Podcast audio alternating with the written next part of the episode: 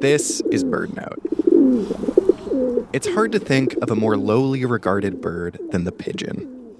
But as Rosemary Mosco writes in her book, A Pocket Guide to Pigeon Watching, people and pigeons go back thousands of years and were beloved by royalty.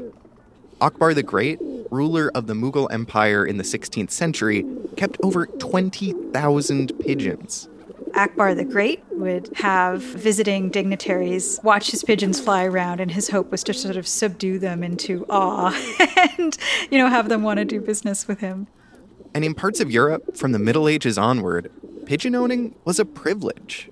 Like in France and in the UK, you were only really allowed to have pigeons if you were a royal. England stopped enforcing this pigeon exclusivity in the mid 1600s.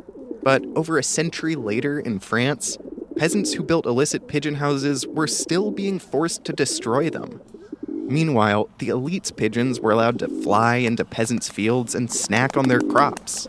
So pigeon ownership became a flashpoint in the French Revolution. When the poor rose up, one of the things they did was they smashed all of the pigeon houses. And the people in charge desperately passed through these measures that said that, yes, okay, the poor can keep pigeons.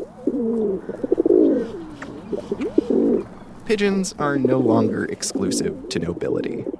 But next time you see these birds, consider giving them a little more respect. For Bird Note, I'm Mark Bramhill.